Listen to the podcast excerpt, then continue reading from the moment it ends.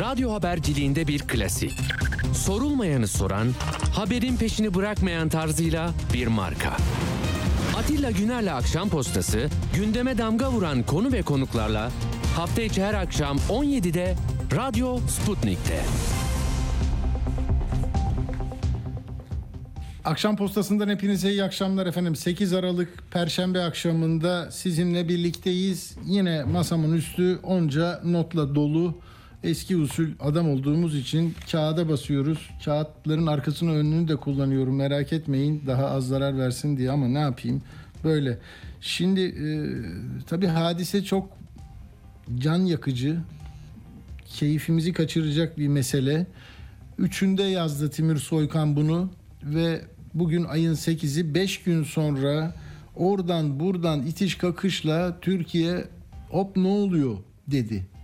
Gerçekten yani kamu kanadında siyaseten e, iktidar kanadında hiçbir e, şey olmamış gibi davranılıyordu. Bazı meselelerde olduğu gibi fakat şimdi o kadar hızlı gelişti ki bugün bugüne neler sığdı neler.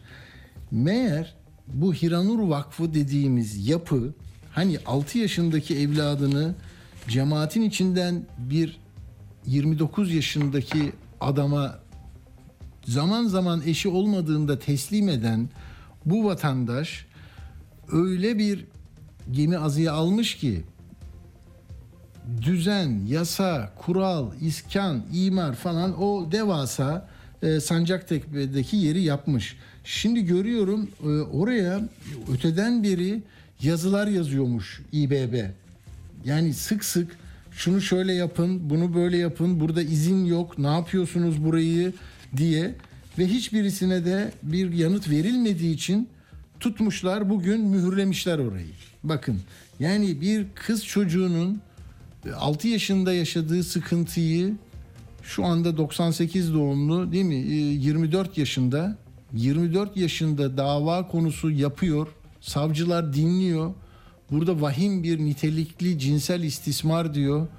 Anne, baba ve o eş denilen vatandaşa ceza istiyor. Ve bunlar ortaya çıktığı için bazen böyle cesur seslerin durun olmaz böyle şey demesiyle başlıyor. Yolsuzluklar böyle patlıyor. Bir e, faili meçhullerin içinde yer alan bir polis konuşabiliyor. Mafyanın içinden bir adam bir şey anlatıyor. Türkiye'de artık e, böyle insanların kapatılmış, gözden kaçırılmış, gizlenmiş, başka bir şeymiş gibi gösterilen pek çok meselede gerçeği bize anlatması çok kıymetli. Bu şu cenah bu cenah meselesi değil. Yani daha dün gibi aklınızda değil mi? Kaç kez böyle siz laflar duyuyordunuz? Çıkardım onu da. 3 Aralık 2020 tecavüzlere sessiz kalan zihniyetin kadın hakları konusunda söyleyecek sözü olamaz. 11 Aralık 2020 her tecavüzün hesabını vereceksiniz. Her tacizin hesabını vereceksiniz. 18 Ocak 2021 Tam 66 gündür taciz ve tecavüz olaylarına sessizsin. Niye konuşmuyorsunuz? Ya bunları Adalet ve Kalkınma Partisi Genel Başkanı Recep Tayyip Erdoğan, Cumhurbaşkanı Recep Tayyip Erdoğan, Cumhuriyet Halk Partisi il ilçe binalarında ya da orada görev almış insanların özel hayatlarındaki bazı iddialar nedeniyle bu kadar kuvvetli söylüyordu.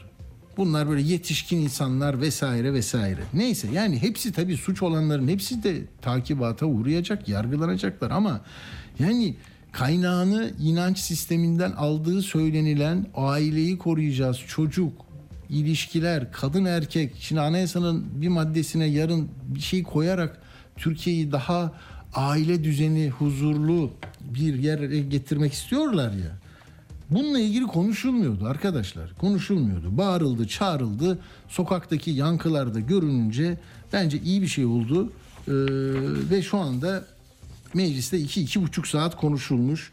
Olumlu bir şey bu. Buna da hayır diyecek birisini e, normal normal karşılamam hakikaten yok ya bunlar da işte bir şey ya boş ver konuşsun Konuşsun. Bak Özlem Zengin AK Parti Grup Başkan Vekili. Gerekirse bu konuyla alakalı hep birlikte araştırma komisyonu kuralım, kuralım diyor.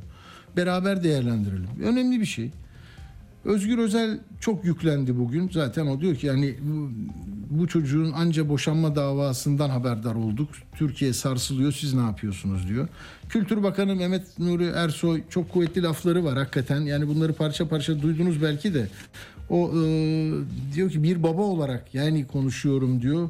Bu, bu öyle bir ceza verilsin ki örnek teşkil ederek bir ağır ceza alsın bunlar diyor. E, Vedat Bilgin de öyle. Çalışma ve Sosyal Güvenlik Bakanı susarak insanlığımız yara alır. Susarsak insanlığımız yara alır diyor. Bunlar e, belli e, meselelerde e, ortak tepkiyi önemli bir şey olarak önümüze getiriyor arkadaşlar. Ben öyle düşünüyorum. Siz de nasıl düşünüyorsunuz bilmiyorum. Bakın meclis başkanı da bak çocuk istismarı asla kabul edilemez, affedilemez dedi. Ya bir milletvekili bıçaklandı mesela ona bir şey dedim mi vallahi görmedim.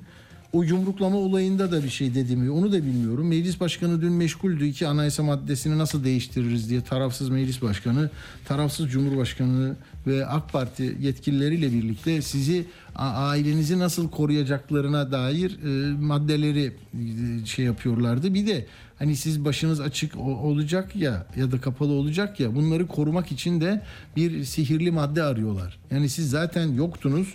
Sizin özel hayatınız ve bireysel özgürlükleriniz yoktu. Sizlere e, bahşedilecek bir yeni madde geliyor. Bundan sonra rahat edersiniz.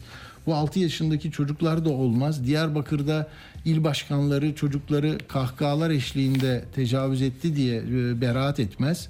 Belki bu maddelerin öyle bir faydası olur mu diyorsunuz bilmiyorum. Çok emin değilim.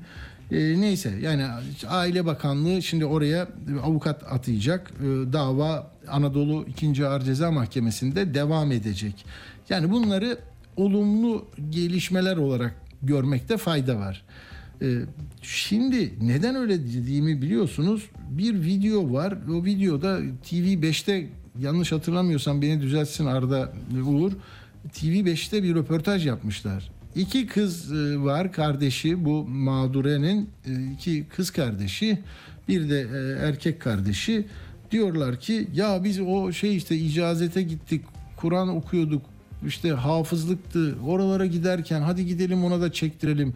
Nereden çıktı bu? Yok bak onlar da çektirdi. Bak evleniyor mu onlar? 19 yaşında 20 yaşında. Yani anlamadım ki anlamadım yani neyi konuşuyoruz ya? Orada da soru yok. Kardeşim soru yoksa teftişte de soru sormuyorsunuz. Ee, yolsuzlukta da sormuyorsunuz. Bunda da sormuyorsunuz. Kız kayda almış sesini. 14 yaşında doktora gittiğinde seni ne yapmışlar böyle diye doktor şikayet etmiş. Usulsüzlük yapmışlar. 21 yaşında çocuğu koymuşlar da kız kızı koymuşlar da kurtarmışlar. Takipsizlik almışlar. Bu tarikatlerden, cemaatlerden, ilişkilerden devlete paralel bir yapı mı oluşturuluyor ya? Yani paralel yapı diye önce FETÖ'lere böyle mücadele ediliyordu ya. Önce hepsine yetki verildi, konumlandırıldı. Daha sonra bu e, bu hale geldi. Yani şimdi şunu demek istiyorum. Ya kimseyi zan altında bırakmayalım ama o cemaatler tarafından e, sınavlara sokulmuş, kazanmış hakimi, savcısı da olabilir. Bazıları da bunu denk gelir, takipsizlik verir. Bazıları da hukukun içinde kalmıştır, böyle iddianame hazırlar. Yani bir ben bak çok adliye koridorlarında dosya peşinde koştum ya. Üzüldüm. Yani şimdi TV5 dinimi koruyayım diye girmiş topa. Ya dinle ilgisi yok ki bunun. Bu madrabazlıkları dinden soyutlayarak bir kenara koyalım. Sen zarar görüyorsan sen önce bununla mücadele et. Bak Ali Kara Hasanoğlu mudur? Nedir bu arkadaş? Ne diyor? Koç ailesinden birisinin bir torununun bir şeyini koyup dengelemeye çalışıyor. Ya böyle bir şey olabilir mi ya? Böyle bir şey olabilir mi? Yani adamlar şey derdinde. Onun için bu iktidar kanadından gelen kuvvetli ifadelerin kıymetli olduğunu düşünüyorum arkadaşlar. Adam hala şey diyor ya. Ya diyor sen diyor bunları bak şurada hani çok kıymet verdiğimden söylemiyorum. Zihin haritasını anlayın diye söylüyorum. Eğer böyle bir arkadaş adalette, emniyette, em, kürsüde, savcıda olsa demek ki bu adli tıpta olsa ya din zarar görecek bunları kapatalım mı diyecekler. Sen asıl sen zarar vereceksin biliyor musun? Sen veriyorsun zarar. Çünkü burada çok çok düzgün inançlı insanlar var bu memlekette. Ne böyle siteler kuruyorlar. Ne yine kuru ekmek alıyorlar. Allah'ıma şükür diyor bir şeyler yapıyor adam. Soğanını alamıyor, bilmem nesini yapamıyor. Böyle en diptekiler. Onların üzerine şatolar, bilmem neler. O şeyde Sakarya'da öyle. Yok Adnan Hoca'dan, bilmem ne hocadan. Bunların bitmez ki şeyi.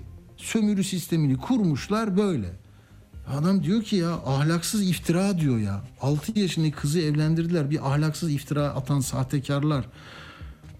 Cü- Cübbeli Ahmet de diyor e, buraya gitmiş diyor. e, uzattığı hıyara diyor bunların tuzum var diye koşmuş. Cübbeli Ahmet'e de kızmışlar. O saygıya söylemişti ya. Olacak iş değil böyle olur mu demişti. Yani buna itiraz ederek Cübbeli'ye ne demek istiyor? Yani bunların e, şerrinden emin olmak için kendi di- din kardeşine iftiraya ortaklık ediyor diyor. Bak din. Yani din şu 6 yaşında böyle bir muameleye tabi tutulanların şehleri, şıhları, babaları Müslüman olduğu için korunmaya muhtaç. Hadi oradan sen. Hadi oradan. Böyle bir şey mi var? Ya bu kadar e, düzgün e, dinini yaşamaya çalışan insanlar var. İnançları herkesin kendine ama kimse böyle bir madrabazlıklar içinde falan değil ya. Ortaya çıkmış bir kız evladı acılarını yazmış, etmiş, e, gitmiş, takip etmiş, bir daha gitmiş. Olacak şey değil ya. Şimdi İsmail Ağa cemaati açıklama yapıyor. He? İsmail Ağa cemaati ne diyecek? Al. Son günlerde belirli çevreler eliyle belirli çevreler mi? Senin liderinin öz kızı 6 yaşında o fotoğraf ha şimdi o fotoğrafa gelecektim ya diyor ki bütün bu şeyler bak fotoğraf burada bizde de var ne olacak? Ya fotoğraf daha bugün çıktı. Siz 5 gündür fotoğraf yoktu konuşmuyordunuz. Çünkü çok söylenecek bir şey kalmamıştı ama fotoğraf üzerinden şimdi o fotoğraf şuradaydı da burada. Bırak onu. Sen iddianamede sayfalar dolusu savcı ifade almış. Ses kayıtları var. Başka fotoğraflar var. Küçücük bileğinde onlarca şey var. e, bile- bilezik var kızın. Diyor ki cemaatimizin lideri yetkilisiymiş gibi yapılan haberler asılsızdır. Bak Gümüşel'in cemaatimizin lideri yetkilisiymiş gibi yapılan haberler de asılsızdır.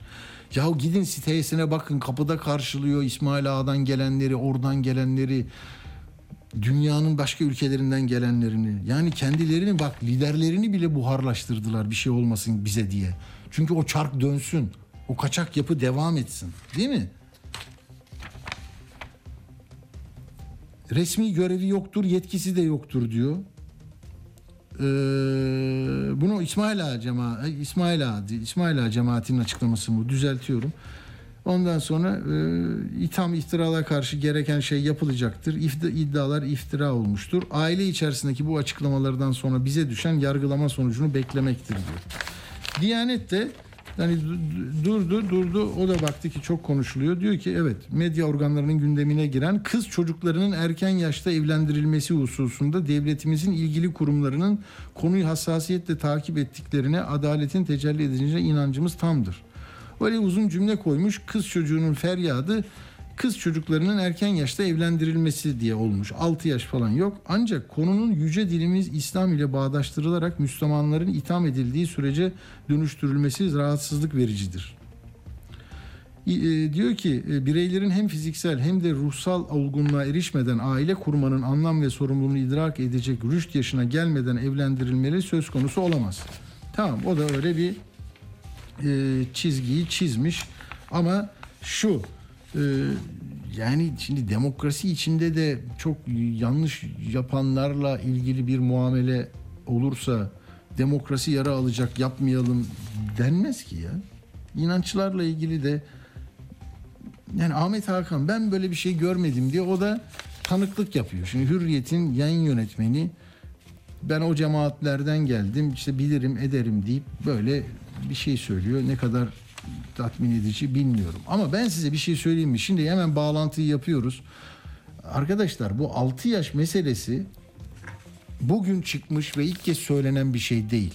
Tamam mı? Bunu çok yapıyorlar, çok yapıyorlar. Bakın hızlıca e, bağlanalım. E, gazeteci Ali Fuat Arıkan.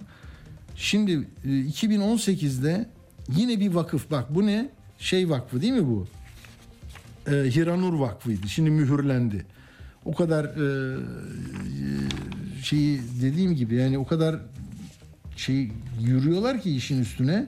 Bak Şubat'ta yazmış İBB, Haziran'da yazmış, Eylül'de yazmış. İskansız, kaçak, tutanak tutuldu. Bir ay süreyle yıkılacak sonra, bir ay sonra. İnşallah e, hukuk içinde çözümü bulurlar. Neyse, şimdi bakın o zaman da bir vakıf var. Ne o? Nur Vakfı. Ne, ne tam adı neydi bunun? E, Doku Vakfı. Sosyal Doku Vakfı. Nurettin Yıldız var. Tamam mı? Ee, Nurettin Yıldız tutuyor 6 yaşında çocuklarla ilgili bir ifadede bulunuyor evlilikle ilgili. Şimdi bir kısmını okumayacağım ben. Ee, işte şu yaşta bilmem ne e, bir kız ortalama 11 yaşında olduğuna göre sıcak bölgelerde 9-10 yaşında olur. Ne demiştik? 9 yaşında başlar. Regl- demek ki aybaşı olmamışlar da boşandıkları zaman 3 ay iddet bekleyecekler bir daha evlenmeleri için.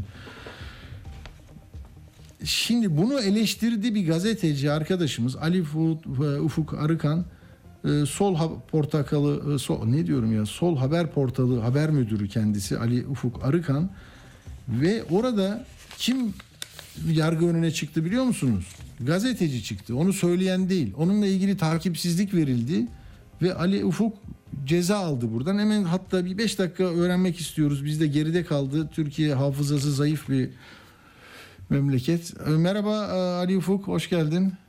Merhabalar, hoş bulduk. Evet, senin o eski hikayeni hatırlatmak istedik. 2018 mi oluyor o, lafın edildiği? Nuri Yıldız, Nurettin Yıldız diyor ki 6 yaşındaki çocukla evlendirilebilir manasında bir açıklama yapıyor. Siz eleştiriyorsunuz, size ceza veriyorlar, ona da takipsizlik. Doğru mu? Doğrudur. Ee, 2018 yılında e, ya bu konuda yaptığımız haberler dava konusu olmuştu. Ee, aslında ilk mahkemeden beraat kararı çıktı. Ee, Sonra Nurettin Yıldız bir daha itiraz etti. Üst mahkeme e, para cezası kararı verdi. Gerekçe e, yani bugünkü tartışmaları düşününce dikkat çekici. 6 Evet. yaşında çocuk evlenebilir demek e, aslında dini düşüncelerini yaymakmış. E, bunu hedef almaksa hakaret ve iftira imiş. E, böyle. Gerekçesinde böyle söyledi yani öyle mi mahkeme? Evet dini düşüncelerini yayıyor. E, bunu hedef almak. İfade hürriyeti diyor yani ifade Evet, hürriyeti. ifade, bu. hürriyeti, ifade özgürlüğü. Ama 6 yaşında çocuk evlenebilir ifadesini eleştirmekse hakaret suçu e, kapsamında değerlendirildi. Yani Siz buradan para cezasına mı çarptırıldınız? Evet evet 20 bin lira para cezası verildi o dönem. Ee, ama işin bir tuhafı da e, 2019'dan bu yana Yargıtay'da bizim itiraz dosyamız bekliyor. Bu konu hala bağlanmadı. Hmm. E, Karara itiraz ettik ama yani uzun yıllardır bir yanıt yok. Hatta unuttum bile davayı gerçekten. Ee, dediğiniz gibi hafıza ülkemizde önemli. Ee, bu konular gündeme gelince tekrardan tartışma başlıkları açılınca e, bu dosyalar çıkıyor. O dosya hala kapatılmadı ve bizim cezamız duruyor şu anda. Anladım. O zaman yani Yargıtay'da eğer bir ifade hürriyeti 6 yaşla ilgili bunu söyleyebilen insana bunu veren yargı mekanizması sizin de bunu eleştirmenizi herhalde öyle görmesi lazım. O para cezasının iptal olması lazım en azından değil mi? Yani e, beklentimiz o yönde. E, aksi e, başka bir mücadelenin konusu. Yani bugün çok can sıkıcı haberler yapıyoruz gazeteciler olarak. Evet, Ötesinde evet, evet. bu tabloyunun üzerine gitmek bizim de bu yönüyle de görevimiz. E, bu meselenin anayasal e, çocukların anayasal hakları çiğneniyor. Anayasal suç işleniyor. Bunun eleştirilmesi, gündem edilmesi, tersine bunların e, üzerine gidilmesi e, koşulu. Bu olmadığında, herkes sustuğunda e, olaylar devam edecek. İstanbul'un göbeğinde bir medrese var. Bunun haber Evet. yapılması gerekiyor örneğin. Doğru, doğru. Peki e, bunu hatırlatmak istedim ben. Çok teşekkür ediyorum E, Ali Ufuk Arıkan'a. Sağ olun katıldığınız için. teşekkür ederiz. Kolaylıklar. Sağ olun. Evet görüyorsunuz yani bu mesele yeni bir mesele değil. İlk defa oluyor da değil. Buralarda çok net tavır almazsanız bunu camianızda e, sınırlayamazsanız bunun, bunun kaynağını nereye dayandırırsa dayandırsın böyle bir şey yapabilir. Sonra da bitmez işte bak İzmir, Dikili, Karaman, Ordu, Fatsa, Erzurum, Kahramanmaraş toplamış bunu bir site. Ee, Sakarya, Akyazı onu hatırlar mısınız? Uşaki tarikatı şeyhi Eyüp Fatih Şaban. Ee, yani anne baba çok mağdur sığınıyorlar hem onlar çalışıyor anne baba kız çocukları var 12 yaşında değil mi? Cinsel istismarda bulunmuştu. Orada da kız anlatmıştı her şeyi. 10 yıl 5 hapis cezasına çarptırıldı. Onun da vardı Sakarya sırtlarında kocaman böyle kuleli muleli kocaman bir köşkü vardı adamın konağı vardı ya. Bunlar buradan yürüyorlar işte. Bitlis'te. Yani Bursa'da. Bak erkek çocuklarına Güdül'de, Adıyaman, Besni, Konya'da. Yok şu tarikat, bu tarikat 49 yıldan 70 yıl hapis istenmiş. Bak 62 yıl almış Konya'daki 7 erkek çocuğa. Yani küçük yaştaki çocuklara yapan e, evlilikle e, ilgili de cezalar var. Neyse bunları şey yapacak değiliz ve sadece e, burada şunu yapmak lazım. Nedir inandığınız dinin çerçevesi içinde 2022 yılında bu meselelerle ilgili kırmızı çizgileriniz, yaklaşımınız birilerinin hoşuna gitmese de net konmak durumunda. Yani o din baronlarının bilmem neleri varsa, çarkları döndürüyorlarsa, yok işte değil mi o ne, ne, ne diyorlar bilmem nerede de yanmayan bir şeyi satıyorlar, şunu satıyorlar, bunu satıyorlar, terlik satıyorlar adamlar. Yani bu adamlarla hı? yanmaz mı? Peki. Şimdi e, biz ne yapalım? E, so ha şunu diyeceğim ben tabii bu e, sesleri var ya onu verelim. Şimdi savunma savunma. İddianame orada yargılama başlayacak. Bunu gazeteci duyurur. İddianame kabul edilince yazılır. Yazıldı. 5 gün susuldu. Şimdi konuşuluyor. İşte TV5'te biraz da Saadet Partisi'ni de destekleyen e, bir yayın organıdır. Milli görüşçüdür. Çok eskiden Erbakan'ın kurduğu bir televizyon diye biliyorum. Onlar e, herhalde onları çok yakın bulmuşlar. Savunma hakkını orada kullandırmışlar. Oradaki iki kız kardeşi var bu mağdurenin. Bir de e, erkek kardeşi. Bakın onlar ne diyor. Hayatımızdaki kızların hepsi bir tören olduğunda, bir bayramda ya da bir öyle bir ailevi bir tören olduğunda hemen gelinlik giyerlerdi, kabarık kabarık elbiseler giyerlerdi.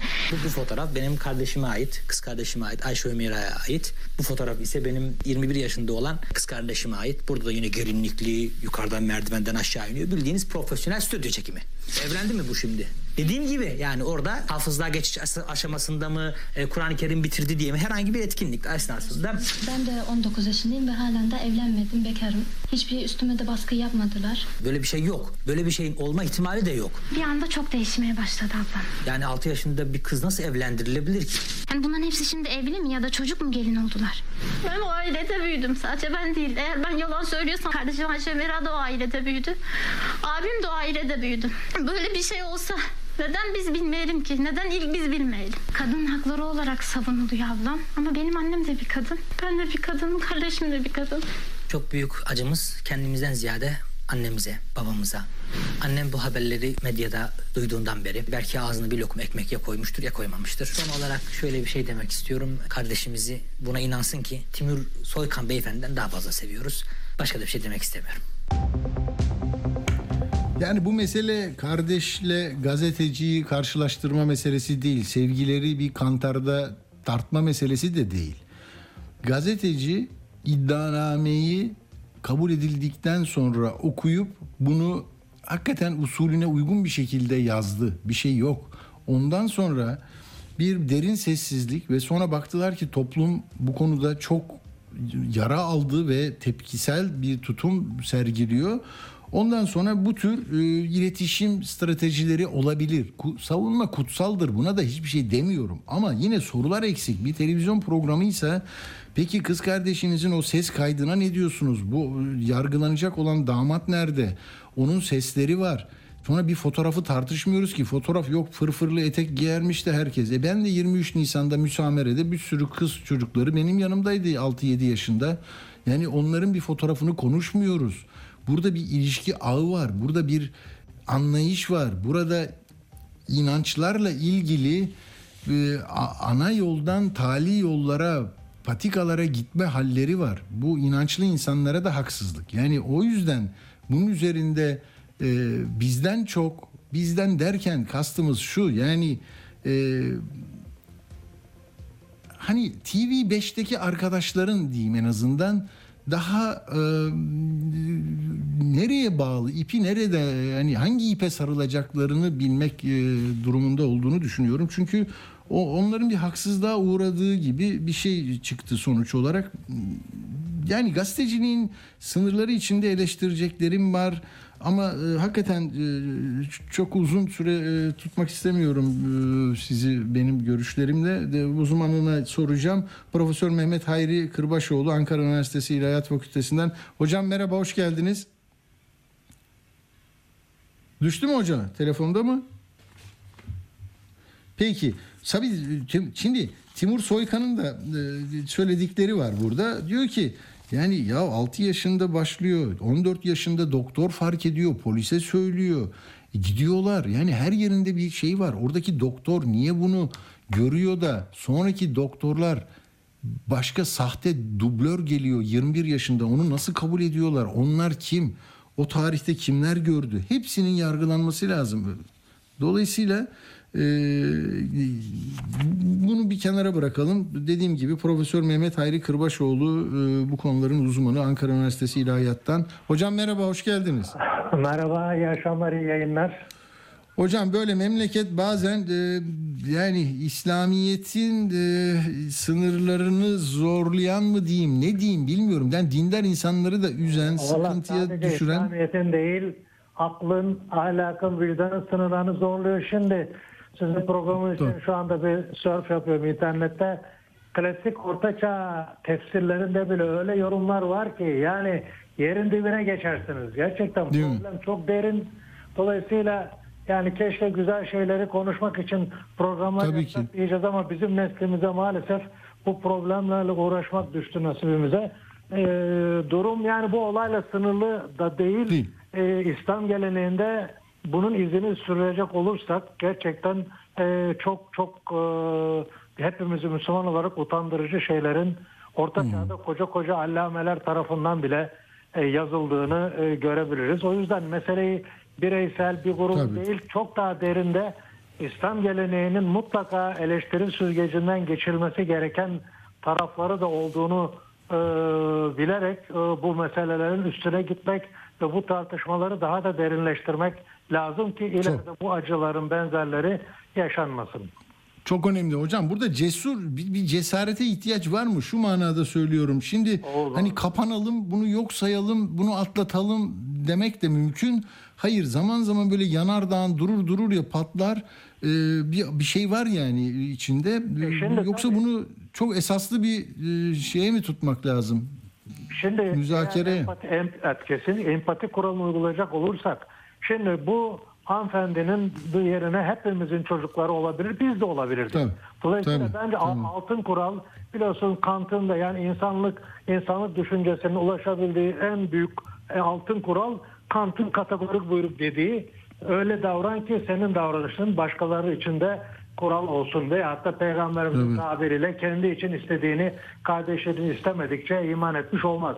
Şimdi bu açıdan bakıldığında benzer şeylerin yaşanmayacağında hiçbir garanti yok. Dolayısıyla bunları örtmek yerine ki tarikatlar, cemaatler bu yönü tercih edebilir ama bunu açmak bir yana daha da derinleştirmek lazım. Bu hem tarikatları kurtarır çünkü orada da aslında bu yapılanların yanlış olduğunu bilen, gören ama bir türlü bunu haykıramayan kesinlikle vicdan sahibi insanlar kesinlikle var. Çok doğru. Benim- Çok burası çok önemli hocam. Gerçekten şimdi bu kız evladı o 6 yaşındaki meseleyi derinlemesine yaşamış. 14'ünde bunları görmüş. Yaşını büyük gösteren bir e, kategoriyle atlatmışlar. Şimdi bir savcının hukuku uy- uygulayan bir savcının elinde iddianame olmuş. Ve o kız çocuğu nerede şimdi? Bir yüklenirlerse ona onu koruması lazım. Devletin bilmem Aynen, bilmiyorum aynen. yani ikna edebilirler mi? Gelirler kapısına bir şey yaparlar. Hayır ben işte psikolojik nedenlerle böyle yaptım der. Biz de kapatırız yani. Bu, bu mudur? Evet. Valla bu büyük ihtimalle bunlar yapılabilir. Çünkü benim de e, bugün sosyal medyada yaptığım yazışmalarda tabii ki benim yaptığım eleştirilerden e, memnun olmayan dindar kesimler çok fazla. E, Hocam işte bu bireysel diye yani bunu yine böyle mazur gösterme, hafifletme çabaları inanılmaz var. Ama günün birinde o bumerang gelip de kendisine çarptığı anda bunun yanlış olduğunu anlayacak. Ama bu ahlaki bir şey değil. Yani kendime gelince efendim hani e, şeyin dediği gibi e, bir şey başkasına helal size haramsa o sömürgecilerin dinidir der Malcolm X. Şimdi burada Evet. Başkasına e, yapılınca bunu umursamayıp da kendisine gelince e, ağla bu bir insanlık dedi. Yani dolayısıyla bunu e, örtbas etme. Hocam bu bireyseldir diyorlar efendim bu kesin değil diyorlar efendim bunu niye yayıyorsunuz? İyi de bunlar yargıya intikal etmiş. Yani ortada ciddi bir şey olmasa yani bu kadar yargıya güvenilmeyen bir dönemde bile ondan sonra evet. e, siz de bahsettiğiniz gibi bu yargıya intikal ettiyse ortada ciddi bir şey var demektir. Kaldı ki biz yargısız infaz yapmıyoruz. Bu tacizler özellikle cinsellik etrafında İslami kesimler, dindarlık kesen, e, kasan kesimlerde, e, kendisinden başka dindar tanımayan kesimlerde bunların giderek patır patır patır patır ortaya çıkması aslında e, toplumsal kültürümüzün, toplumun din algısının çok ciddi boyutta bir dejenerasyonla, bir yozlaşmayla, çürümeyle, tefessühle karşı karşı olduğu. Bunun içine tabii bilgi kirliliği de var. Biraz önce dediğim gibi İslam geleneğinin en meşhur Kur'an tefsirlerinde bile ya aklını alabiliyor musun? Ee, bebek emzir, emziklik, emzirme çağındaki çocuğun bile nikah edilip edilemeyeceğinden bahisler var ya. inanılacak gibi değil. Hocam orada hakikaten bizim sizin o disiplininizde geç yani hakim olduğunuz meselede mesela Talak suresi 4. ayet ne diyor? İşte o O- ayet o- or- evet. Ama orada şunu atlıyorlar. Şimdi ben onunla ilgili bunu adam gibi yorumlayanlar var ama maalesef bu tarikat cemaat çevreleri veyahut da e, işte e, kendisini dindar olarak tanımlayan kesimlerde şöyle bir problem var. Buna e, Arap dünyasında dini metinlerin e, baskısı diye bir tabir kullanıyorlar. Yani bir Arapça kitapta ya bu e, Marx'ın Das Kapital'i bile olsa Arapça olduğu zaman onu bir kutsal zannediyor bizim insanımız. Böyle bir tuhaflık var.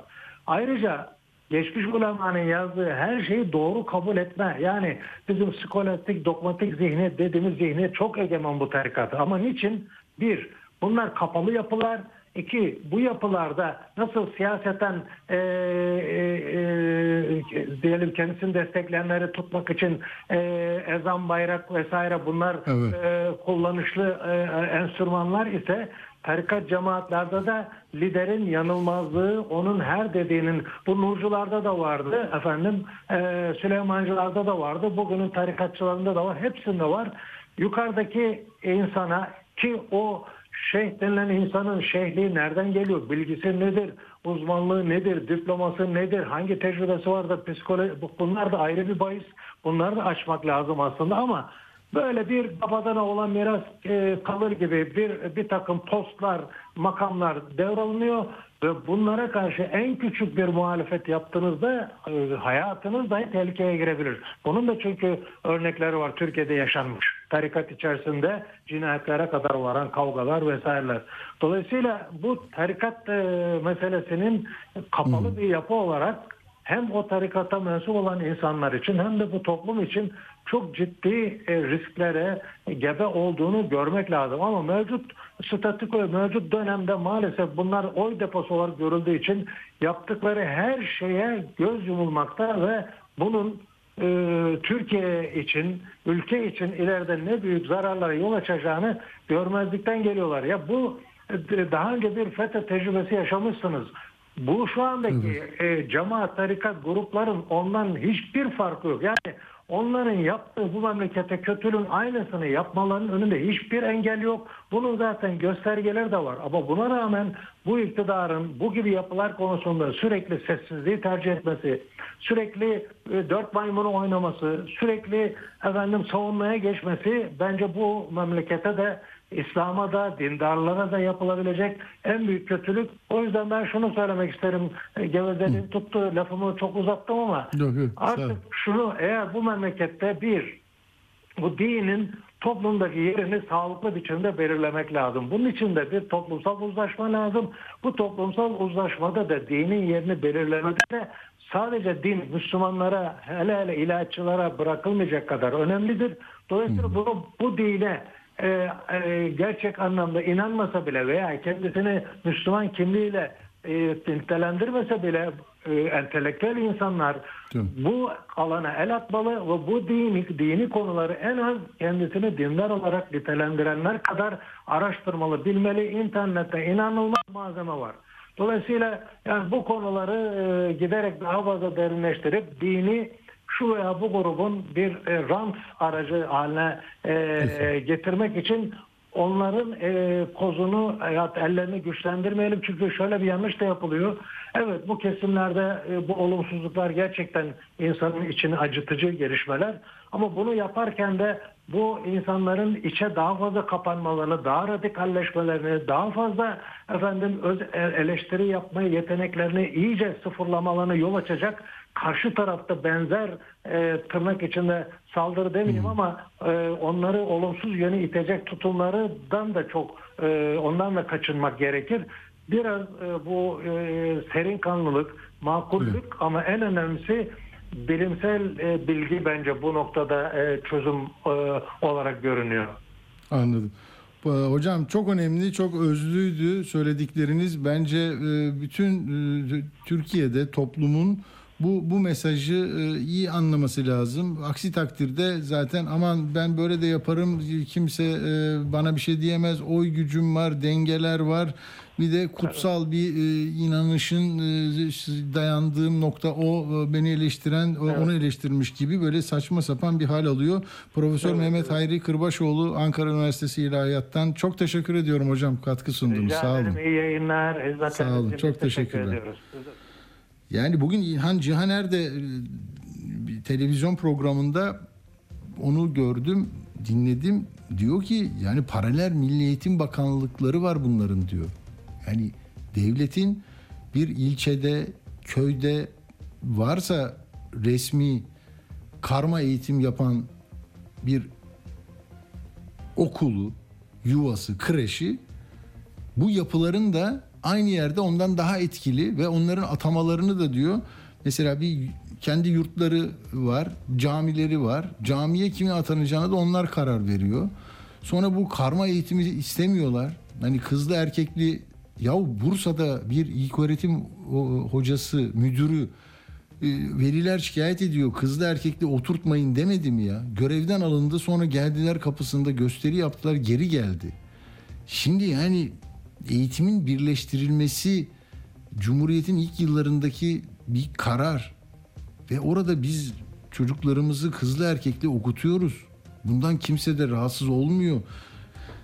Yani işte oraya kız çocuklarını yollamıyorlar. Ee, Kız çocuğu okumasın. Ee, Zaten bu hani aile maile meselesini ortaya atan da belli radikal çevreler hep e, bu yapıların oluşturduğu havuzdaki e, şeyler, yayın kuruluşları. Ben ona dikkat ediyorum. Ee, yani onlar bir bastıra bastıra nafakayı da halletmek istiyorlar. Küçük yaştaki kızlarla evlenenlerin hapisten çıkmasını istiyorlar. Şu kadar mağduru var diyorlar. Hep böyle yani kafa böyle çalışıyor. 14 yaşında 15 yaşında almış tamam. Ondan sonra ha bu kızların doğurduğu çocuklar, bu yetiştirdiği çocuklar ileride e, yani toplumsal hayatta kent gündelik yaşamında sergiye gidiyor, tiyatroya gidiyor, müzik dinliyor ama sadece kapalı devre yankı odası değil herkesin e, gidebileceği açık, makul, kent bilinciyle kendi kararını veren çocuklar kopuyorlar. Sonra da bunlar ay ne oldu bak işte deistlik başladı, şuculuk başladı falan diyor. Bir tane de hadi onu da söyleyeyim de çok uzattım ama son konuğumuzu hemen bağlayalım. Küçük bir aradan sonra e, bir tanıtım verelim. O da şey diyor ya. Diyor ki e, bu fikri iktidarı kuramadık meselesi var ya. Ona diyor şey yap e, ne yapalım biliyor musunuz diyor. Bu okullardaki kitapları yeniden yazalım diyor. E, bir diyor din din dersi yapılıyor diyor. Arkasından gelip evrim teorisini anlatıyor adam diyor. Böyle şey olur mu diyor. Ya Akit'te birisi o da şimdi ismini unuttum. Burada vardı vallahi. Uğur onu bilmiyorum nereye gitmiş ama o da acayip bir yazar şey diyor. E, siz de bunu Ali Ali Kural, Ali Kral mı? Ali Karal mı ne? Şey diyor ya. e, bu kitapları değiştirelim dindarlar yazsın bu kitapları diyor. Ha işte burada Ali Erkan Kavaklı. Ders kitapları yeniden inancımıza uygun yazılsın. Kitap yazma komisyonuna inançlı yazarlar seçilsin. Din dersi hocası Allah yarattı diyor. Bir ders sonra gelen fen öğretmeni kendiliğinden oluştu, kendisini oluşturuyor diyor. Bu zıtlık öğrencileri inanç krizine sokuyor. Bak bak adamın yakaladığı yere bak ya. Yani üzerinde tepindiği yere bak. Hani daha geriye, daha geriye, daha çağlar öncesine gidelim diyor. Aile kanunları yeniden düzenlenmeli. LGBT'ciler bilmem ne olmalı. Sadece kadın derneği değil, STK'da yasa çalışmaları yapılmalı. Eğitimde toplumsal cinsiyet eşitliği projeleri yasaklanmalı. Şimdi buna taktılar abi. Bak MHP'den de bir yasa teklifi geliyor. Her şey sizin için düşünülüyor arkadaşlar. Fethi Yıldız. Tamam MHP'den. Cinsiyet değişikliğini doktor raporu olmadan yapmayın diyor. Sanki Türkiye'de akın akın şeye gidiyorlar, cinsiyet değiştiriyorlar. Akın akın gökkuşağı renkleriyle LGBT'ler Ankara'ya doğru yürüyüşe geçiyor.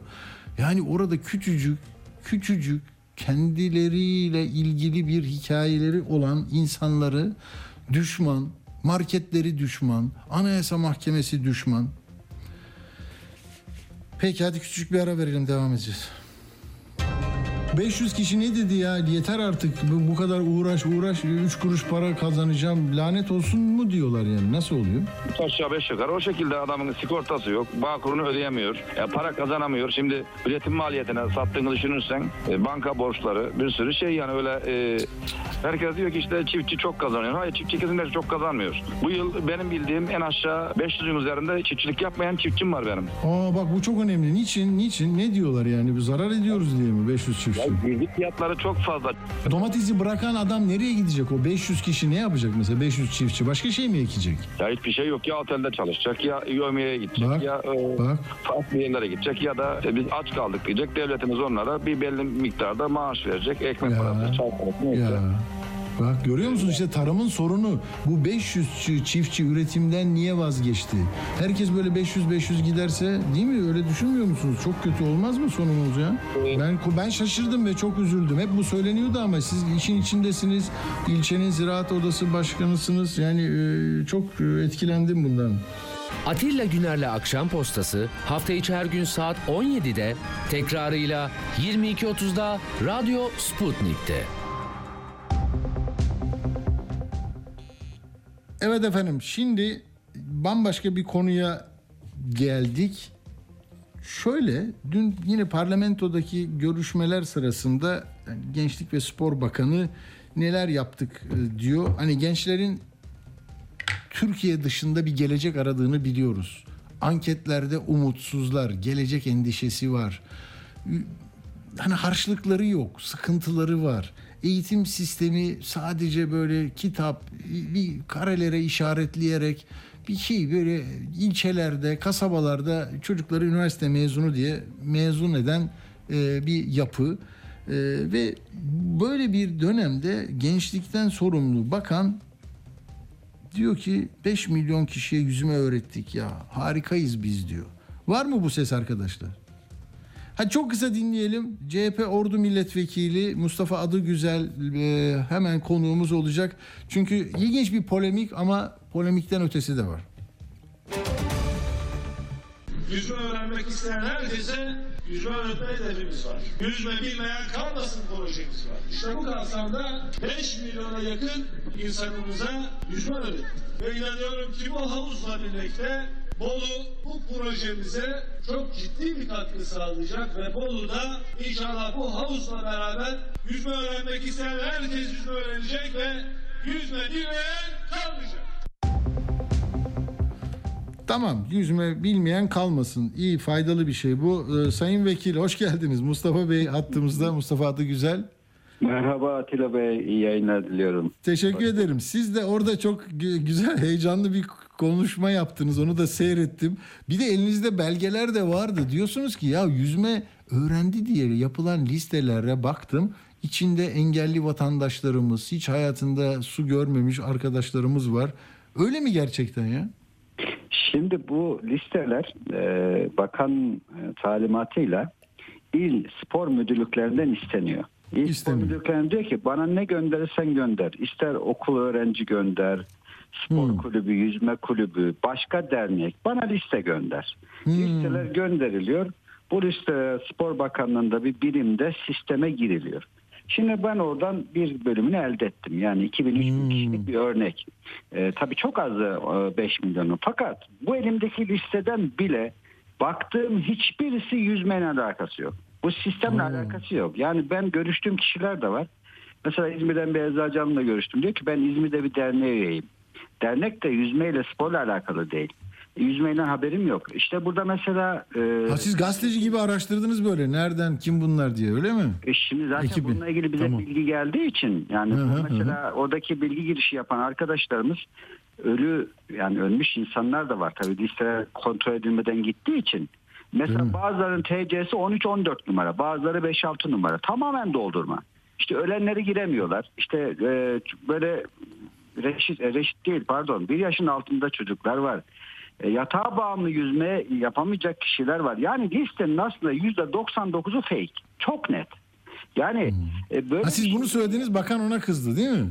Tabii şimdi biz bunu ortaya dökünce çok sinirlendi. Çünkü bununla kendisini yani özellikle Erdoğan'a hani ben 5 milyon kişiye böyle yüksek rakamlarla aslında bu ilk değil. Mesela madalyaya ilgili de bazı açıklamalar yapıyor. Diyor ya hani ben 19.620 madalya uluslararası Ha. kazandık benim dönemimde. Mesela bu da şişirme. Yani yaptığı her şeyi böyle e, doldurma rakamlarla arkası olmayan e, şeylerle ispat etmeye çalışan bir e, şeysi var. Tabii bunu ortaya koyunca da acayip sinirlendi. Zaten şöyle de bir şey var. Yani akıl var mantık var. Bu belgeye de ihtiyaç yok. Diyor ki pandemi döneminde pandemi döneminde düşünün Atilla Bey iki kişinin bir araya gelmekten imtina ettiği, Ya. el sıkışmaktan imtina ettiği bir dönemde ve sadece şişme, plastik, portatif havuzlarda. Su devir daim de yok. Yani senin Ya kendi çocuklar için olsa- oyuncak onlar ya. Oyun Sen oyun girmezsin oynamak için. zaten içinde su devirme devir daim yok ki. Yani Biz çocuklarımıza alıyorduk onları. yani ayağını soksa insanlar o havuzlarda 5 milyon kişi yani e, matematiğin kuralları almaz bu işi. Yani tıbbın Ama- kuralları da almaz. Bu, bu tamamen safsata yani. E Değil mi? Bakın bir de şu var ama bu rakamlar konusunda çok özel bir çaba var. Siz de biliyorsunuz parlamentodasınız. 2000 köy yaşam merkezi dediler. Ee, Bunu söylediklerinde Eylül ayıydı. Bit- Bitene kadar dediler 4000 yaşam merkezi yapacağız. Ne o? Köy ilkokulları terk edildiği için onu yaptılar. Kreş açıyoruz dediler. Hep de rakamlar böyle ama 4000, 5000 yani bir ayda iki ayda yapılan şeyler. Demek ki bu seçime dönük biraz şey değil mi? Etkilensin insanlar diye. E, tabii ki Peki şey- ama mesela burada şimdi ben bu bakanlığın KYK meselesi var. Çocuklar Ha, diyor ki tam biz onu ben söyleyecektim işte. yani. Ya Tamam, bir sürü meseleleri var. Spor Toto ne yapar? Bunları Spor Toto'nun ilanlarını görüyorum. Burayı o yapıyor, burayı bu yapıyor diye. Ee, onu da böyle bir seçim çalışması için mi kullanılıyor diye eleştiriler geliyor. Ne diyorsunuz? Şimdi hemen KYK'dan bahsedeyim. Aynı bu rakam e, karmaşası. E, dedi ya çıktı ben şu kadar Tabii. yurt açtım, şu kadar da öğrenciyi fazladan yerleştirdim. Şimdi Evet. söylediği öğrenci yatak sayısının söylediği yurdu al, yurtlara sokma şansı yok. Çünkü yurt başına 5500 bir öğrenci çıkıyordu. Şimdi bunun yüzüne vurunca ne yaptı biliyor musunuz? Bana cevap verdi. Dedi ki bu yurtlardan bazıları yeni yapılmadı. Mevcut yurtların fiziki koşulları dikkat edin buraya. Fiziki Tabii. koşulları uygun olana yerleştirme yaptık. Ben de dedim ki o zaman. yatak hani koydular. ya. Ha hani deniyordu ya odalara yatak ilavesi. Ben de Evet. dedim ki bir tane bulmuştum. Ankara'dan bir yurttan resim gelmişti Atilla Bey. Evet. 8 kişi kalıyordu bir odada. Dedim ki gösterdim. Bakın sizin fiziki koşullar uygun dediğiniz bu 8 kişilik oda mı dedim. Tabii ona da cevap veremedi. Şimdi bir rakamları abartma. Hani fazla gösterme. İşte enflasyon rakamlarıyla da boğuşuyorlar ya tabii böyle şeyler. Fakat spor totodaki durum çok ayrı ve enteresan bir durum. Bu daha derin bir durum. Ee, hemen şöyle bir iki ilişkiyi ortaya koyayım. Şimdi Tam, evet, tam ve 6 cemaatler- dakikam var ne olur sığdırın dakika? e, Mustafa Bey. Kaç dakikamız var? 6 dakikamız var. O zaman hemen hızlı Yeter. özetleyeyim. Hızlı. Şimdi e, Spor Toto devasa bütçeli olan bir kurum. 113 milyon milyar lira geçen yılın cirosu. Spor Bakanlığı'nın bile 26 milyar lira. Yani bakanlığın Oo. bütçesinin 5 katı bir bütçeden bahsediyoruz. Bu birinci özelliği. İkinci özelliği denetlenebilir değil. Ayrı bir teşkilat. Sayıştay burayı çok denetleyemiyor. Dolayısıyla AKP siyaseti için vakıf dernek cemaatlere işte bakın çocuk tecavüzünden bahsediyoruz. Vakıf dernek ve cemaatlere ve yandaş belediyelerine kayın belediyelerine para aktarırken burayı kullanıyor. Bir de burada Bilal Erdoğan Kasapoğlu ilişkisi var. Spor Bakanı'yla Tayyip'in Tayyip Bey'in oğlu Bilal Erdoğan'ın Ankara e, ABD'de eğitim görürken aynı evde kalmıştıkları bir arkadaşlık ilişkileri var. Şimdi e, bu vakıf ve cemaatlerle Bilal Erdoğan ilişkisinde biliyorsunuz buradaki e, İlim Yayma Cemiyeti, e, e, TÜGVA, TÜRGEV gibi birçok vakfın mütevelli heyeti ve yönetim kurulunda Bilal Erdoğan olduğunu da biliyoruz. Şimdi bu ilişkiyi de kullanarak Erdoğan da bilgisi ve talimatı dahilinde Bilal Erdoğan'ın da gözetiminde Spor Toto'nun paraları bu e, toplum yararına dernek statüsündeki bu TÜGVA, TÜRGEV gibi kuruluşlara aktarılıyor. Bu da spor totadan aktarılıyor. Çünkü denetimi mümkün değil. İşte biz de bunu ortaya koyduk. Dedik ki ey bakan sen bu 113 milyar lirayı nereye harcadın? Bunu bize söylemiyor. 3 yıldır söylemiyor. Neden?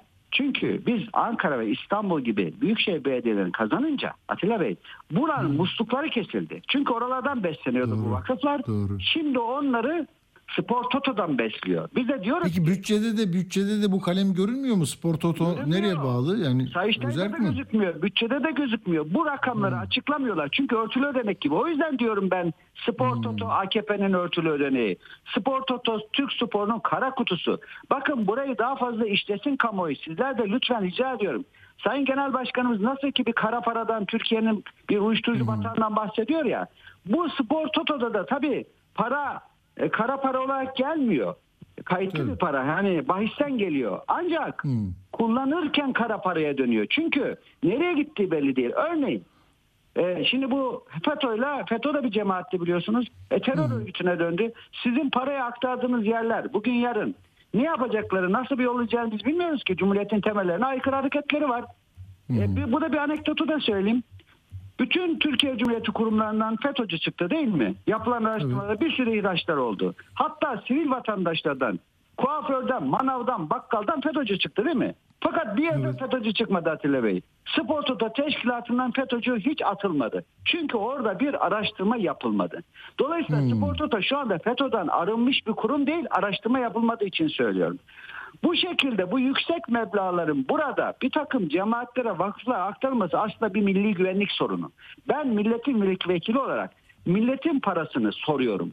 Bütçe Türkiye Büyük Millet Meclisi'nin hakkı ve ben bu bütçeyi nereye harcadığını o bakana sormak zorundayım. Ben bunu sordukça o açıklamadıkça ben masaya vurdukça kürsüye vurdukça o hep delirdi. Bana boş dosya sallıyor. O dosyanın hiçbir anlamı yok çünkü içerisinde ne Sayıştay'ın ne de Spor Bakanlığı'nın listesinde bu 113 milyar liranın nereye harcandığı yok Atilla Bey.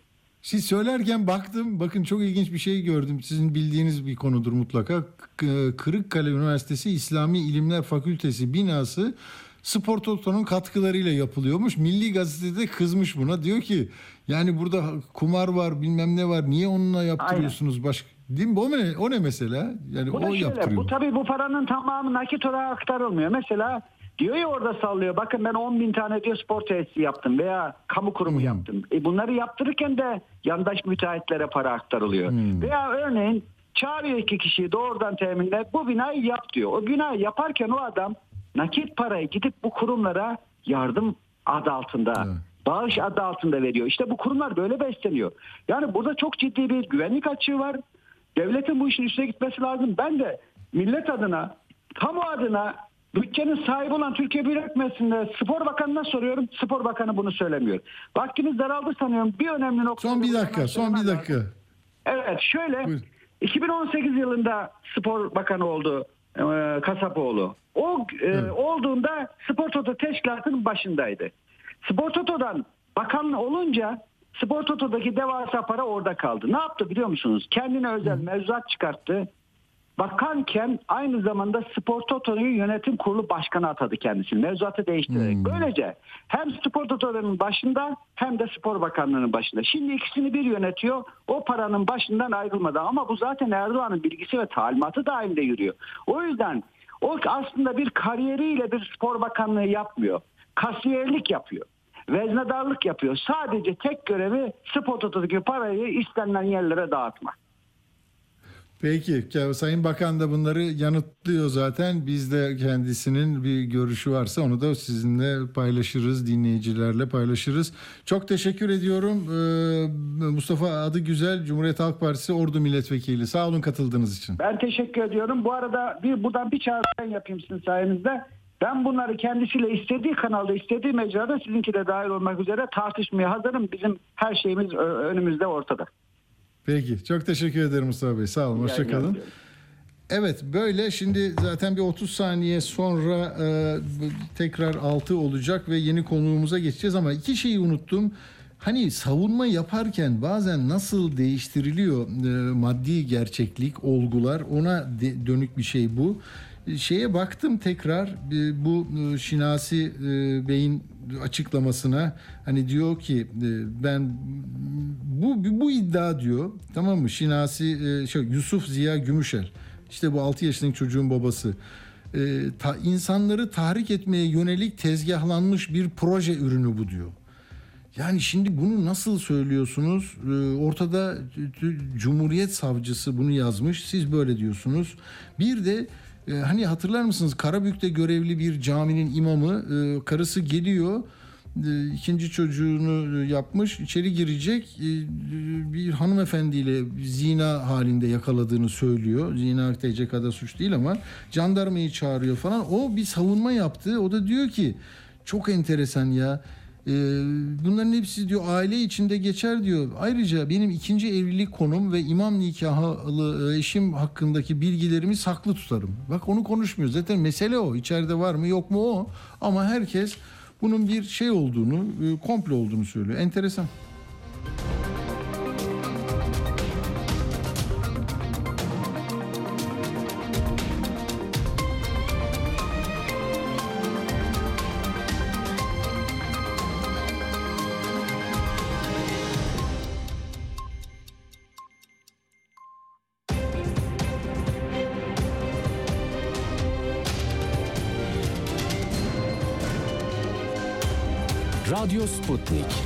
Anlatılmayanları anlatıyoruz.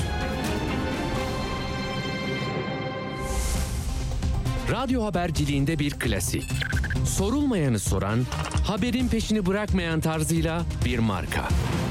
Atilla Güner'le Akşam Postası, gündeme damga vuran konu ve konuklarla hafta içi her akşam 17'de Radyo Sputnik'te. Evet. Saat başından sonra son yarım saatlik koşuya geldik. 25 dakikamız daha var. Uğur Koçbaş'la da konuşacağım 15 geçe. Şimdi efendim eee, bir akademisyenle konuşacağız ama böyle sizi siyaset, ekonomi, sıkıntılı alanlardan eee, kaçıracağız. Ne kadar içinde bunları bulursunuz bilemiyorum ama eee, doçent doktor Zeynep Burcu Uğur bize yaptığı bir araştırmayı anlatacak. İlginç. Eee, para mutluluğu satın alabiliyor mu? Değil mi? Böyle yeni yetişirken bunları çok e, münazaralarda falan da işlemiş olabilirsiniz, tanıklık etmiş olabilirsiniz. E, Zeynep Hocam merhaba, hoş geldiniz. Merhabalar, hoş bulduk. Şimdi siz bunu nasıl bir e, araştırma e, şeklinde yürüttünüz ve sonuçları ne? En ilginç yanlarından yavaş yavaş konuya girelim. Bir 10 dakikamız var. Buyurun. Hı hı. Ee, biz bu araştırmayı e, devletin yaptığı e, yani İstatistik Kurumu'nun yaptığı, Türkiye İstatistik Kurumu'nun yaptığı yaşam memnuniyeti anketi var. O anketle Evet. yaptık E, ve bu araştırmaya katılan 300 binin üzerinde gözlem var. Yani o yüzden bu araştırmanın verilerine güveniyoruz. E, Çünkü bunu normal bir araştırmacı kendi toplayamaz 300 bin veriyi ancak devletin kaynaklarıyla Tabii. toplanabiliyor. E, ve bu araştırma 2003 yılından 2010 e, hala da yapılıyor. Her yıl yapılıyor yenisi. E, ben 2003 ve 2017 yılları arasındaki veriyi kullanarak yaptım. E, çünkü araştırmam 2018 yılında yayınlandığı için e, hani o şekilde. Tabii. Bundan sonra da araştırma yayınlandıktan sonra da tabii yeni veriler çıktı. Hani e, ama onları onlarla ilgili bilgim yok çünkü onları araştırmadım tekrar. Hani ben o, o dönem için söyleyebilirim. 2003 ile 2017 yılları arasında Tamam. ki ilişkiye baktığımız zaman şöyle bir ilişki görüyoruz. Ee, yani gelir kategorileri var elimizde ve insanların kendini ne kadar mutlu olduğunu belirttiğini e, skorlar var. O iki skor arasındaki ilişkiye baktığımız zaman e, gelirle mutluluk arasında bir ilişki olduğunu görüyoruz. Yani gelir arttıkça mutluluk da artıyor. Ama bu ilişki sanıldığı kadar güçlü değil. Yani dediğiniz gibi gençken insan bunları e, ve de genel bir bilişsel yaygı ya- yanılgı bu. E, genellikle gençler e, daha çok parası olduğunda daha mutlu olacağını düşünür. İşte şu arabam olsaydı şu kadar mutlu olurdum. Ama aslında insan her şeye çok çabuk alışıyor. Yani aldığı zaman onu beklerken çok mutlu olacağını farz ediyor ama o seviyeye ulaştıktan sonra aslında onun bir serap olduğunu fark ediyor. Yani oraya gelince bu sadece benim araştırmamın sonuçları değil. Tabii bütün literatürden okuduğum şeyleri de özetleyerek söylüyorum. Hani benim araştırmam sonuçta bütün literatürün içinde bir kıymeti var. Yoksa hani tek başına bir kıymeti yok. Em, Yani genellikle mesela kişiler işte şu telefon markasını aldı, alıcı aldığımda çok mutlu olacağım zannediyor. Ama o aldıktan bir hafta sonra tekrar mutluluğu düşmeye başlıyor. O zaman yeni bir şey mi koyuyor önüne hedef? Acaba hani bir üst modelini mi alayım diyor yoksa eksik bir şey kalıyor değil mi hayatında? Yo, Orası yani şöyle ilginç. e, şöyle oluyor alışıyor. Çok hızlı Alışıyor. bir şekilde referans noktasını güncelliyor. Yani Hmm. önceden referans noktası telefonun olmamasıydı. O telefonun olmasını hedefliyordu. O referansa ulaşınca e, dediğiniz gibi belki başka daha yüksek bir referans noktası koyuyor kendine. O zaman da onun için çabalamaya çalışıyor ama bununla beraber de aslında çok da aldığı şeylerden zevk almamaya başlıyor. Çünkü çok çabuk o referans noktasını Hmm. yükselttiği için ya mesela o hedeflere ulaştıkça e, aslında aradığım bu değilmişe e, geliyor. E, yani bu gelirle de aslında aynı benzer bir ilişki var. Gelir de arttıkça e, e, tabii şunu demiyoruz. Hani çok yoksul olmak e, iyi mi o zaman? Değil elbette. Çünkü neden? Hani çok yoksul olan kişiler e, genel itibariyle geçim endişesi taşıyorlar E, ve de düzgün karar vermekte zorlanıyorlar. Paralarını bile doğru yönetemiyorlar. Başka araştırma sonuçları da bunu söylüyor. Daha stresli oldukları için daha optimal kararlar almakta zorlanıyorlar. Ama çok varlıklı olan insanlar da başka Ha, kaygılar. ben onu soracağım hocam. Mesela Evet. şöyle e, bir tasnif yapsak hani yüksek gelir gruplarıyla en alt gelir dilimindeki vatandaşlarımızın e, yıllar içinde değişmiş mi bu? 14 yıl çünkü az buz bir yıl değil, bir dönem Evet. değil. Nasıl onu nasıl değerlendirirsiniz? E, her yıl için baktığımızda yıllar içinde düştüğünü görüyoruz. Yani mutluluğu şey paranın mutluluğa etkisi 2003 ile 2017 yılları arasında etkisi düşüyor. Bu tabii Türkiye'nin ekonomik olarak gelişmesine de tekabül ediyor. Bu yıllarda ekonomi büyüdüğü için yani zaten mesela Kuzey Avrupa ülkelerinde de böyledir genel olarak. E, özellikle devletin e, iyi kamu hizmeti sunduğu ülkelerde paraya çok ihtiyacınız olmaz. Gelişmekte olan ülkelerde paraya çok daha çok ihtiyacınız olur. Neden? E çünkü mesela diyelim ki bir sağlık harcamanız var. Devlet o hizmetleri sağlamıyorsa o zaman sizin kendi şahsi paranız önemli oluyor. Ama devletin iyi hizmetler sağladığı bir ülkede e, paranın özellikle mesela gelişmekte olan hani şöyle bir tasnif edebiliriz. Gelişmekte olan ülkelerde paranın mutluluğa etkisi gelişmiş ülkelere göre daha yüksek. Gelişmek, Gelişmiş ülkelerde daha az. Ama gelişmiş o ülke derken aslında gelişmiş ülke derken de şunu da bir parantez içinde belirtmekte e, fayda var. Eşitsizliğin yüksek olduğu ülkelerde yine para önemli. Tabii. Eşitsizliğin Mesela ama Hollanda bu Kuzey Avrupa ülkeleri belki değil mi? Hani İsveç, Finlandiya bilmiyorum böyle Aynen. somut konuşuluyor Aynen, mu bu ama ülkelerde, Evet evet bu ülkeler e, örneğin eşitsizliğin de düşük olduğu ve devletin iyi kamu hizmeti sağladığı Hmm. ülkeler. Bu ülkelerde paranın mutluluğa etkisi yok denecek kadar az. Ama mesela bizim ülkemizde e, daha yüksekti. Yıllar içerisinde gittikçe düşüyor. 2017'ye kadar etkisinin düştüğünü görüyoruz. Ama herkes parasından aynı derecede faydalanamıyor. Yani mesela bir, diyelim ki 100 lira harcadınız. Herkes aynı hazı alamıyor ya da aynı faydayı alamıyor. O da paranızı nasıl harcadığınızla alakalı. Hani e, çünkü bir, burada iki, e, iki, iki şey devreye giriyor. E, yani şimdi bir 100 lira harcadığınızı farz edelim. İki şey devreye giriyor. Bir Ee, onu nasıl harcadınız? Yani bizim hani araştırma literatürden söyleyebileceğim şey mesela 10 bin lira paranız var ya telefon alacaksınız ya da Fethiye'de işte yamaç paraşütüne gideceksiniz diyelim iki alternatifiniz var. E, Literatürün bize söylediği şu e, deneyimlere harcanan paranın e, mutluluğa katkısı e, ma- malzemelere ya da işte sadece mallara harcanandan çok daha düş çok daha yüksek. Yani mesela Fethiye'ye gitmelerini tavsiye ederim. Hani telefon almaktansa. E tabii bu o nasıl diyeyim telefon Başka bir ülkeye biri ziyaret de öyle değil mi? Başka bir da ülkeyi aynen. keşfetmek. Evet yani evet deneyim hani kazanıyorsunuz ya o daha üst bir insani e, hedef Hmm. oluyor. Yani öbür mal ve hizmet almak Maslow'un hiyerarşisini belki duymuşsunuzdur. Hani o daha Evet. yüksek bir hedef oluyor. E, o açıdan insanı daha çok tatmin ediyor. Ama tabii bu şu demek değil. Hani yoksul bir insan, hiç telefon olmayan bir insan telefon yerine Fethiye'ye gitsin. Onu de, onu demiyorum ama Değil, hani tabii. orta gelire sahip bir insan telefonumu mu yenileyim diye düşünüyorsa ya da o parayı bir deneyime mi harcayayım diye düşünüyorsa deneyime harcaması kendine daha mutluluk getirecektir e, diye di- düşünebiliriz. Peki bir son 3 dakikada şunu sorsam 2008 kritik bir yıldı. Şimdi aklıma geldi sizin o döneminize de denk geliyor. Öyle bir şey anlamlı sonuç veriyor mu? Hani büyük bir kriz yaşamışız. En üst gelir grubu da endişeli. Ee, en alttakiler daha da sıkıntı yaşıyorlar ama e, işte orada kavramlar, bakışlar, gelecek e, yansıyor mu onların e, şeyine? Mesela e, aynen istatistiklere? 2008'de dediğiniz gibi 2008'de mesela gelirin etkisi artıyor. 2008 Hmm. krizinden sonra işte yine gittikçe azalıyor.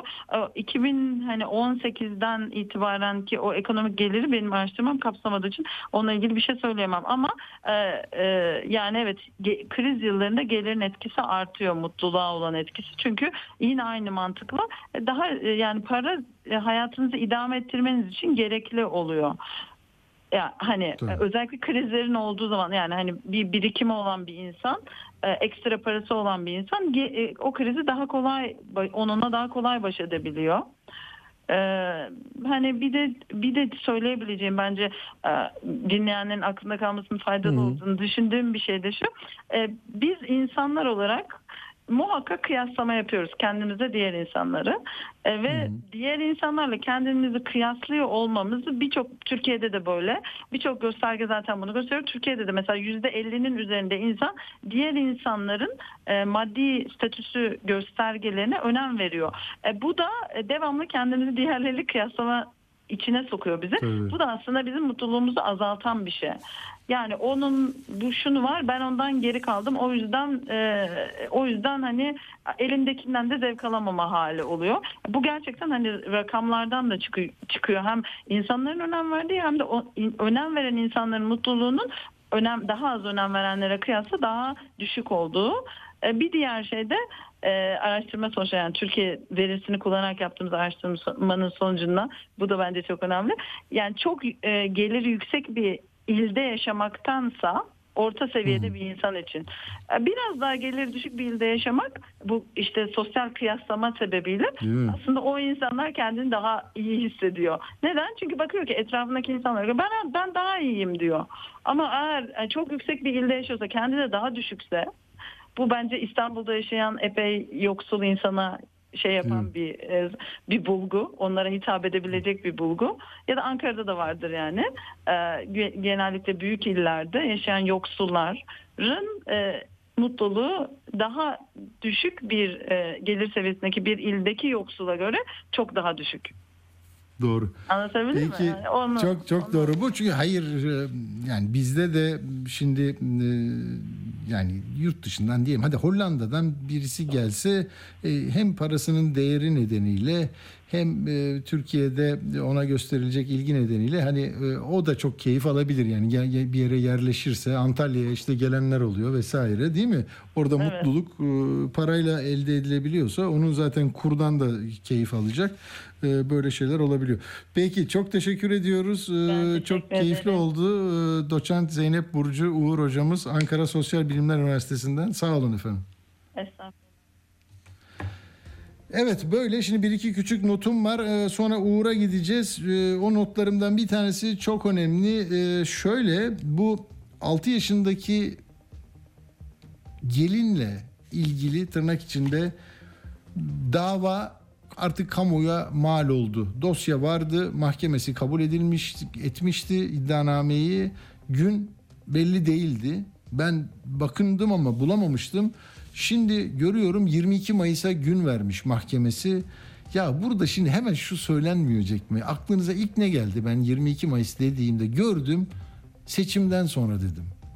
14 Mayıs'ta seçim olacak ya da 21 Mayıs'ta ve seçimin ertesi günü biz seçimi konuşurken neler oldu neler oldu ya da böyle ortalık bambaşka gündemlerle çalkalanırken 6 yaşında evlendirilen o kız çocuğu duruşmada dinlenecek. Sanıklar baba, anne ve o eşi sözüm ona eşi yargılanacak ve biz böyle bir tarihi ancak mühendislikle verilebilirdi kardeşim. Türkiye'de herkes bunu konuşuyor. Al beraat edecekse etsin. Yargılayacaksan, araştıracaksan niye bunu 6 aydır yani daha bir ay önce açıldı zaten. Ekim'de ama ne açılmış davası? E buradan var Ekim, Kasım, Aralık 3 ay. Oradan da 5 neredeyse 6 ay, 9 ay sonraya tutuksuz duruşma böyle atılır mı ya? Peki. Şimdi de başka bir şey demeyeyim. Uğur'la konuşalım. Hadi.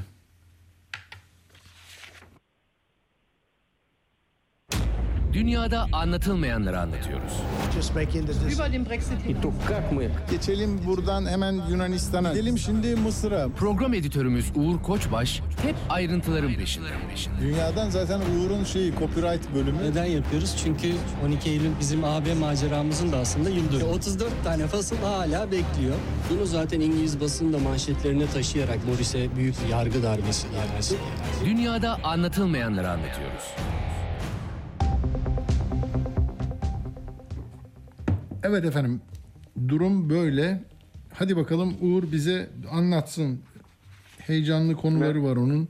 Dün Almanya'da şey dedi, darbe dedi. O şaşırttı bizi. Bugün de Peru'da bir şeyler oluyor. Hadi bakalım Uğur hoş geldin. Peki hoş bulduk. Peru'dan başlayayım o zaman madem.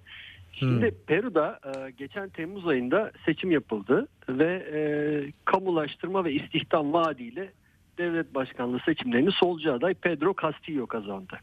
Eski öğretmen, sendika lideri bir isim bu 51 yaşında. Ama e, seçimler böyle çok çekişmeli geçti ve %50 artı bir oy gibi kazandı. 44 bin oy farkıyla seçimi kazandı. Fakat seçimi kazandıktan sonra çok fazla yolsuzluk iddialarıyla karşı karşıya geldi ve sürekli olarak kendisinin azledilmesine dair mecliste oylamalar yapıldı. Buradan kıl payı sıyrıldı ama artık o noktaya geldi ki meclis artık kesin azil edecek e, noktasındaydı. Castillo çıktı devlet televizyonuna. Dedi ki e, çoğunluk da bu arada muhalefete geçmişti o dönemde. E, kongreyi feshediyorum. Özel acil durum hükümeti kuruyorum. O hal ilan ediyorum dedi. E, ve e, parlamentoyu feshediyorum artık KHK ile ülkeyi ben yöneteceğim dedi. Tabii bunu meclis e, yok saydı ve e, Castillo'yu azletme kararı verdi. Hemen bir oylama yapıldı. Karşılıklı ne bu ya? Tenis mi oynuyoruz? Onu yaptı, onu yaptı. evet çok Ha, aynı günde mi oldu bunlar böyle? Aynı günde aynı saatlerde Ha. oldu hatta gün bile değil. Ee, 101 Hmm. milletvekili azil yönünde oy kullandı. Sadece 6 milletvekili hayır oyu verdi. 10 vekil de oylamaya katılmadı.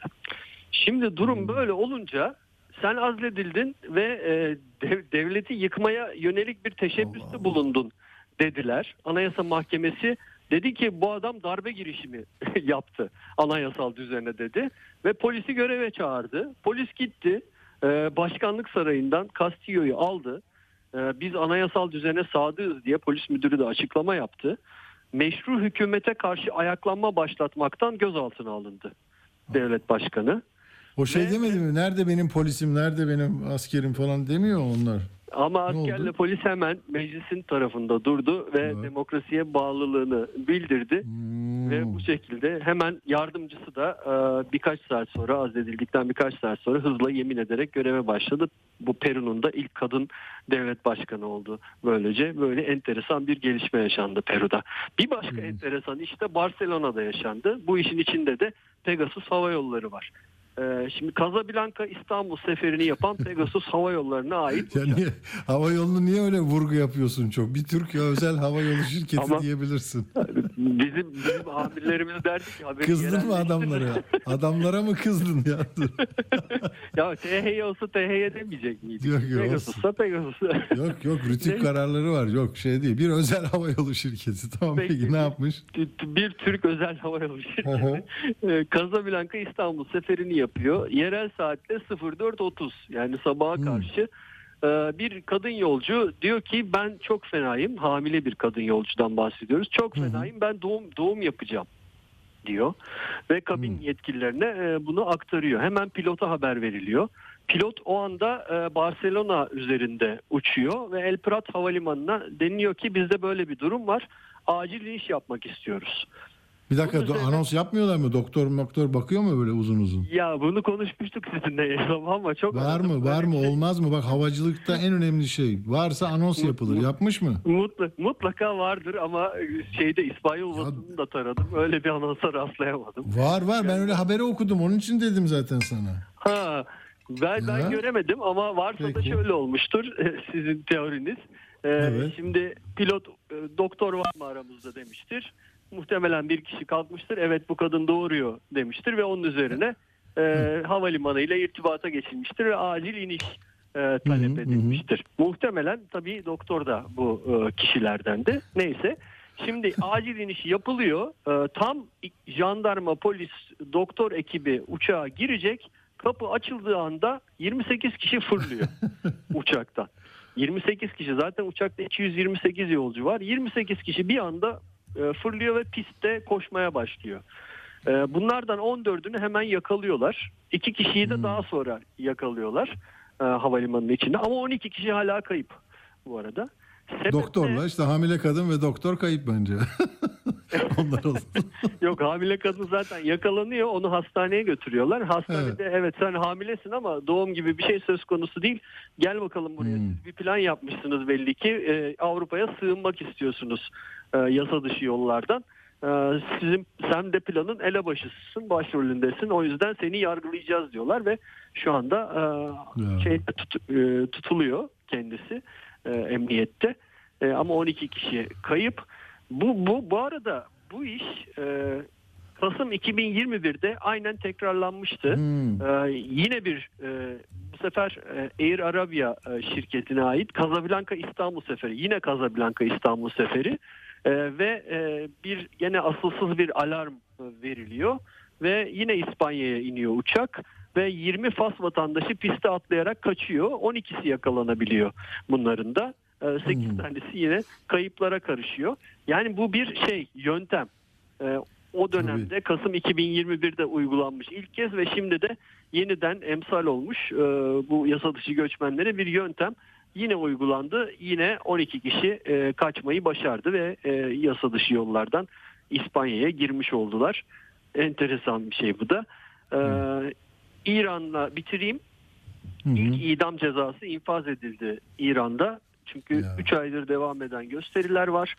6'sı Tahran'da, 5'i Elbruz eyaletinde 11 kişi şimdiye kadar idama mahkum edildi. 21 kişi idamla zaten yargılanıyor. Yeryüzünde bozgunculuk çıkartmak ve devlete karşı savaş açmak suçlarından idama mahkum oluyorlar. Ee, Muhsin Şikari isimli bir e, gösterici ateşsiz silah taşımak, yolu kapatmak, araçları durdurmak, güvenliği ihlal etmek, besiçle çatışmak, bir güvenlik görevlisini yaralamak, korku ve dehşet sal- saçma e, gibi eylemlerle devlete karşı savaş açmak suçlamasıyla 20 Kasım'da idama mahkum edilmiş. Jet hızıyla idam cezası infaz edildi ve e, ilk idam edilen gösterici oldu İran'da. Anladım. Peki Uğur Koçbaş çok teşekkür ediyoruz sana. Ben teşekkür ederim. Sağ olasın. Sağ ol. Evet şimdi bir gelişme olmuştu geçenlerde. Ben onu tedbirli bir şekilde takip ediyordum. Yavaş yavaş netleşiyor. Olay şu e, sevgili dinleyenler. İstanbul Teknik Üniversitesi'nde araştırma görevlisi için ilana çıkılıyor. Burada bir sancı oluyor sonra. Ya ne sancısı? O bölüm başkanı istifa ediyor, yardımcıları istifa ediyor, rektörlükle bir sorun yaşanıyor. Bunların hepsi yani e, bilgiye dayalı şeyler. E, paylaşacağım notlarım. E, ve sonra ortaya çıkıyor ki e, meclis başkanının oğlu e, bu aday Boğaziçi'ni bitirmiş bilgisayar mühendisi zaten burada da böyle bir kadro açılmış E, ama e, kaybediyor yani jüri bakıyor bilimsel anlamda olmuyor E, dolayısıyla iptal ediliyor bu yani Şentop'un oğlu kazanmayınca e, bu iptal ediliyor. Bu onun tarihi 29 Temmuz 2022'de. Tamam mı? E, e, bir saniye söylüyorum. E, ikinci olup yedekler haber yer bir saniye. Ha kadroya giriyor. Birinci olan giriyor, ikincisi giremiyor. Yani Şentop'un oğlu giremiyor. İlk sıradaki giriyor, bu bir kez daha Kasım e, evet 24 Ekim'de başvuruyor. 27 kişi alınacak o zaman. Yani birinciye gir- giremedi, ikinciye giriyor. Orada da yine ön ön jüride kazanıyor. Ön e, değerlendirmede yani birinci sırada çıkıyor. Sonradan bakıyorlar diğer e, genç ondan daha başarılı belli konularda onu almıyorlar. Bunun üzerine rektörlük tutuyor yani birincisinde almadınız. ikincisinde de mi meclis başkanına e, dönük bir şey mi yapıyorsunuz diyor herhalde. Nasıl konuşursa akademik dille. Ya bunu tabii durdu durdu sonra ya, ya, e, sendika bunu tuttu eğitim sen açıkladı sorular sordu niye böyle diye. Bugün bugün de e, üniversiteden açıklama var. Yani dedikleri bu evet girmişti Te- Temmuz'dakini bir kaybetti. Bir, birinci zaten aldık. Tamam o ikinci oldu. Sonra bir isim vermiyorlar ama. Meclis Başkanı'nın oğlundan söz ediyor. Sonra Ekim'dekinde de baktık ya bazı işte bilim yeterlilik esası şu bu konularda e, eksiklik yapmış bizim jüri. Denetim yaptık. Fakülte bünyesinde istihdam edilenlerle ilgili tüzüklere baktık. Yönetmeliğe baktık. Sonunda e, şeffaflık ve liyakat prensiplerine uygun olmaması nedeniyle ilan edilen kadro için gerçekleştirilen sınav ve ilanın iptaline karar verdik. Görüyor musun? Birincisinde Şentop'un oğlu gireme, e, giremedi. Bir- başka bir genç girdi. Sonra bir daha açtılar. Bunda da ba- başaramadı ve başaramayınca işte bölüm başkanları e, baskı geldi diye istifa ettiler. Başkası atandı. Yerine o da yardımcılar seçti. Neyse detay ama şunu demek istiyor herhalde. Bütün bu gelişmeler şunu anlatıyor.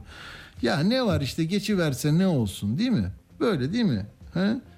Öyle değil ya. Neyse işte burası köklü bir üniversite tamam mı? Giremiyorsa giremiyor. Kimin oğlun olursa olsun. Zaten ismine bakmazsın ki, soyadına bakmazsın ki. Yani bunun için bu olaylar yaşandı. Bu tür daha meclise falan bu çok ciddi bir şekilde gelmedi ama enteresan, e, can sıkıcı bir gelişme diye düşünüyorum. İTÜ'nün açıklamasına bakarsanız e, yani şey e, neyi anlattığını anlamakta zorluk çekebilirsiniz. E, asıl soru mesela her aday ve kadroya geçen 24 ö- öğretim elemanı için bu denetleme yapılmış mı daha önce?